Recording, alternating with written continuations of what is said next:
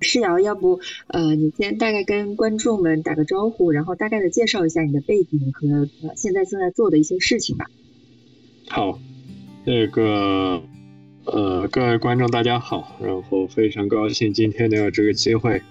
和各位一起来分享。其实更多可能是带着分享和交流我过往的一些可能升学过程当中的一些经验啊、心得和想法的这样一个心态来参与此次活动的。然后我简单的先做一下自我介绍吧。然后我是成长在那个国内公立教育体系的这样一个发展路径上。然后我是上海人，我在上海读公校长大的。然后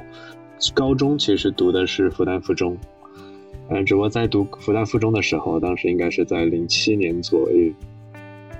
零六零七年的时候，正好是呃美国留学的一个浪潮的一个兴起的时候嘛，所以当时其实很自然产生了一个很强的去那个美国学府深造的这样一个想法，然后最后也选择走了这条道路，然后我后来就去了那个普林斯顿大学读书，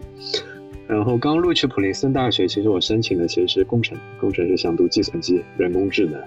感觉和我现在做的事情可能。关联度会更高一点，但是其实大学四年我辗转过好多一些方向，然后其实最后读的是哲学。然后哲学其实读的一个很大的原因是，我感觉我感兴趣的很多问题偏理论、更抽象。然后最早。呃，抱着的一个问题带到大学里面的，就是其实是想去探索人类智能这个概念吧。但是，我当我发现人工智能其实算法的时候，我其实不太认可这个方向，所以我就选择了哲学去思考一些可能更深邃的关于人的灵魂思考、存在啊、意义啊这一类的一个问题。然后最后读了这个专业。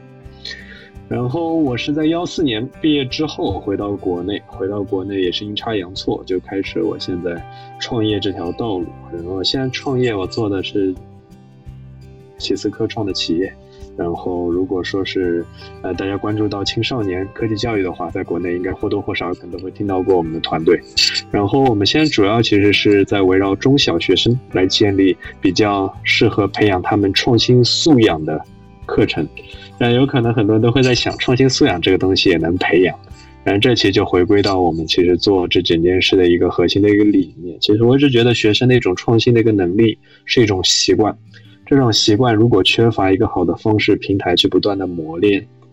哎，其实是会被忘记的。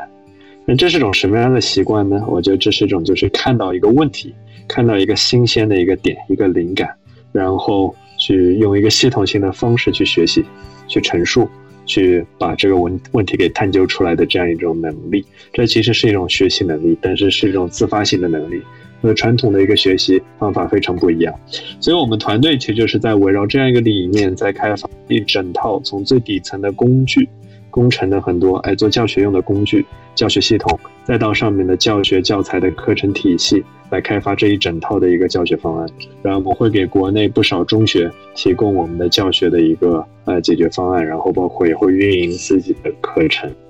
所以这大概是我现在在做的一整件事情。对，然后对，嗯，介介绍的比较可能快，我不知道讲的清楚吗？好的，很清楚，很清楚。你刚刚说到一四年回国阴错阳差的是开始创业了，那这个这四个字，我觉得好像也省掉了非常多的信息啊。呃，省掉很多信息，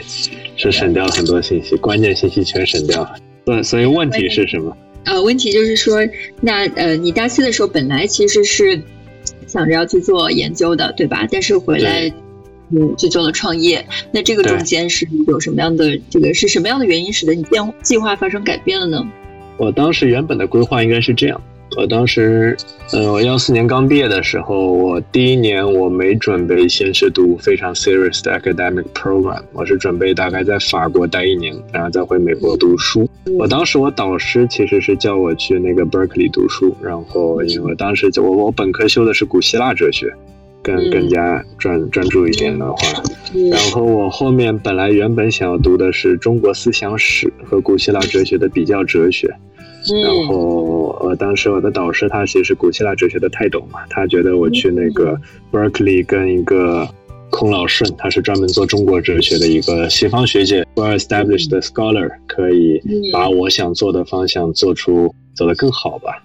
对，然后但是我因为当时我也学法语嘛，我想去法国待一年练练法语，然后休息一下，然后再开始用攀高峰吧。哎，转折点有两个，一个是我当时去法国的签证被拒了，被拒，可能那个 program 太 casual 太 casual 了，然后呃，其实，在参赞，其实法国这个申请签证流程特别长，一开始参赞的过程过了，他们觉得这特别好，呃，去要感觉要去弥合文化之间的这种距离也很好，然后被那个。大使馆给给给否掉了，没有给我，然后我也问不出所以然。然后我二次申请啊，什么去去找荷兰想混进去又失败，所以在法国那一年我肯定就没有办法没有办法去了。所以那年是我留在了国内。然后也就在那一年，其实我是接触到了国内的创新教育。那一年就是二零一三吗？二零二零一四年。二零一四年下半年，然后当时我是接触到了国内的创新教育，也是国内一个示范性的一个中学吧，就格致中学。然后当时这格致中学那个之前也就认识他们的校长啊和一些学校的领导嘛，那之前还来普林斯顿看过我。然后就有一次那个我有一次就，他他们当时正好在落地一个项目，就是是美国麻省理工的 Fabrication Lab 的项目嘛。然后当时那个就和张校长，他觉得他们那个学校的。师资力量也比较薄弱，然后说希望能够，呃，让这比较懂可能西方文化的年轻人一起来帮助学校建设一下。然后我我我是一个做事比较 serious 的一个人嘛，所以讲我当时做这件事情的时候，呃，我就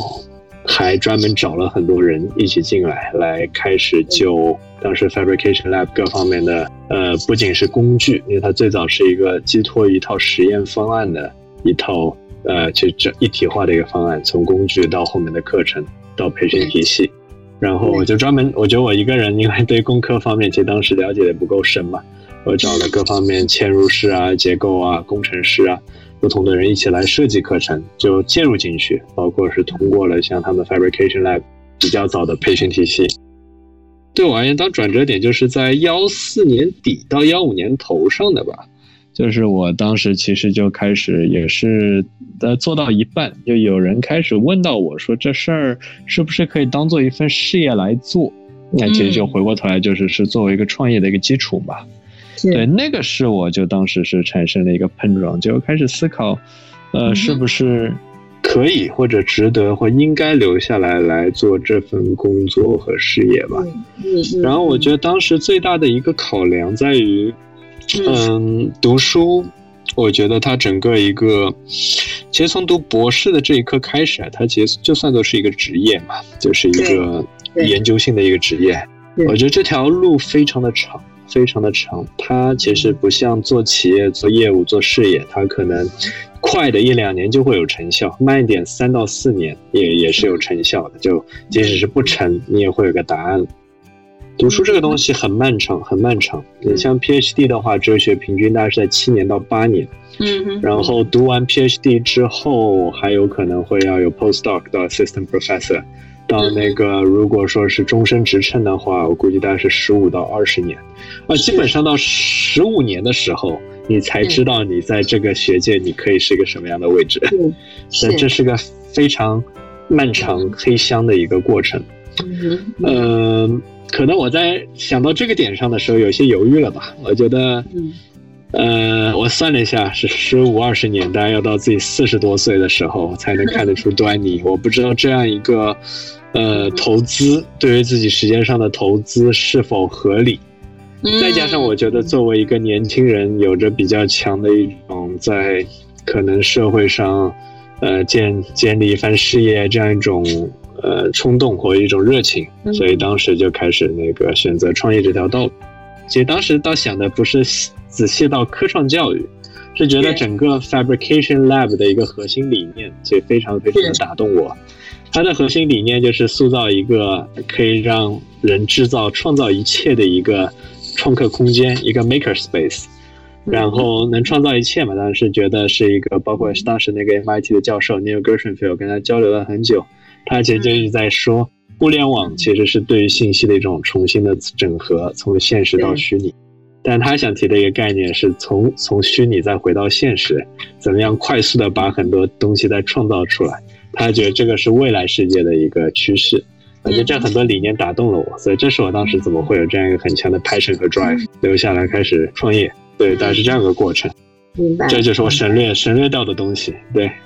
嗯，其实其实还还是挺重要的，因为呃，我不知道迷路的绝大部分的听众大概现在是哪个年龄段。如果他们现在在读大学，或者是应该是大学生比较多一些，或者在海外已经读研了。嗯，事实上，很多人在这个年龄的时候，因为其实比我们小不了多少嘛。就是现在回过去看下，其实大学也没有这么遥远。嗯，其实其实呃，从我们自己接触的角度来讲，应该大家对于怎么做选择，然后怎么样做选择才能使自己以后在可见的未来看上去是成功的，呃，有非常非常多的这种呃，应该说忐忑吧。所以其实像这样的一些细节，我觉得还挺值得让呃更多的人了解和知道的。嗯，不然的话，每个人都好像觉得，哎，这个人创业一定是挺牛逼的啊，他要多少？呃，抗压能力啊，或者是要多强的这种组织能力啊，或者多强的视野啊，多有 vision。但事实上，很多时候可能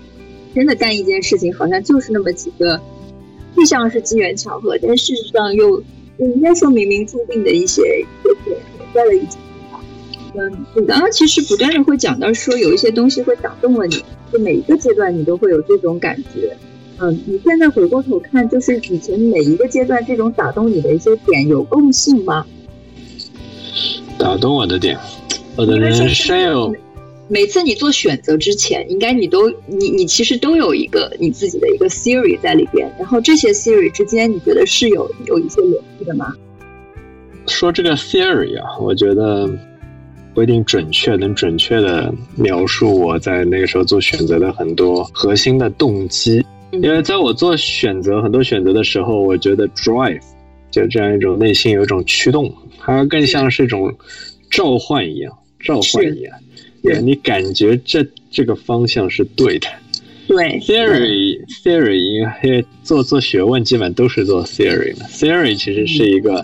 非常成体系，在是被严格论证的一个东西。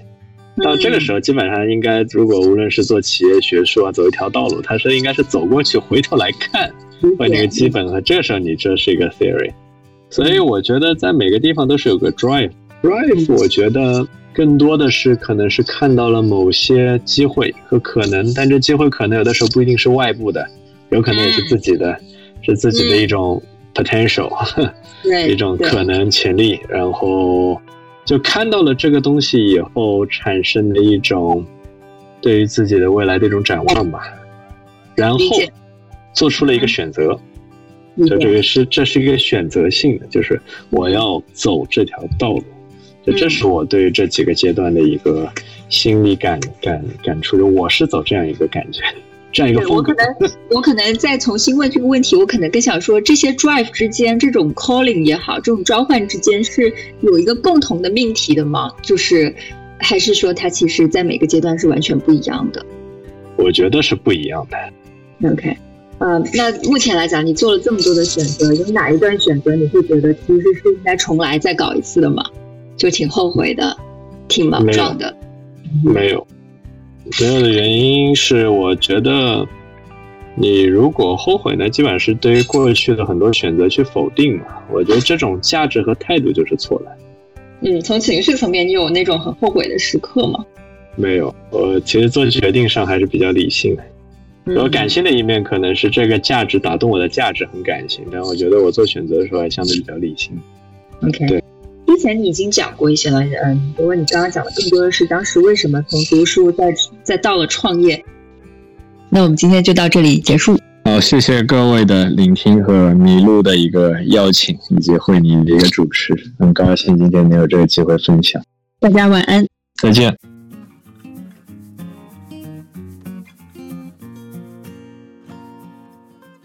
麋鹿遇见与众不同的人。想法和故事，谢谢你的收听，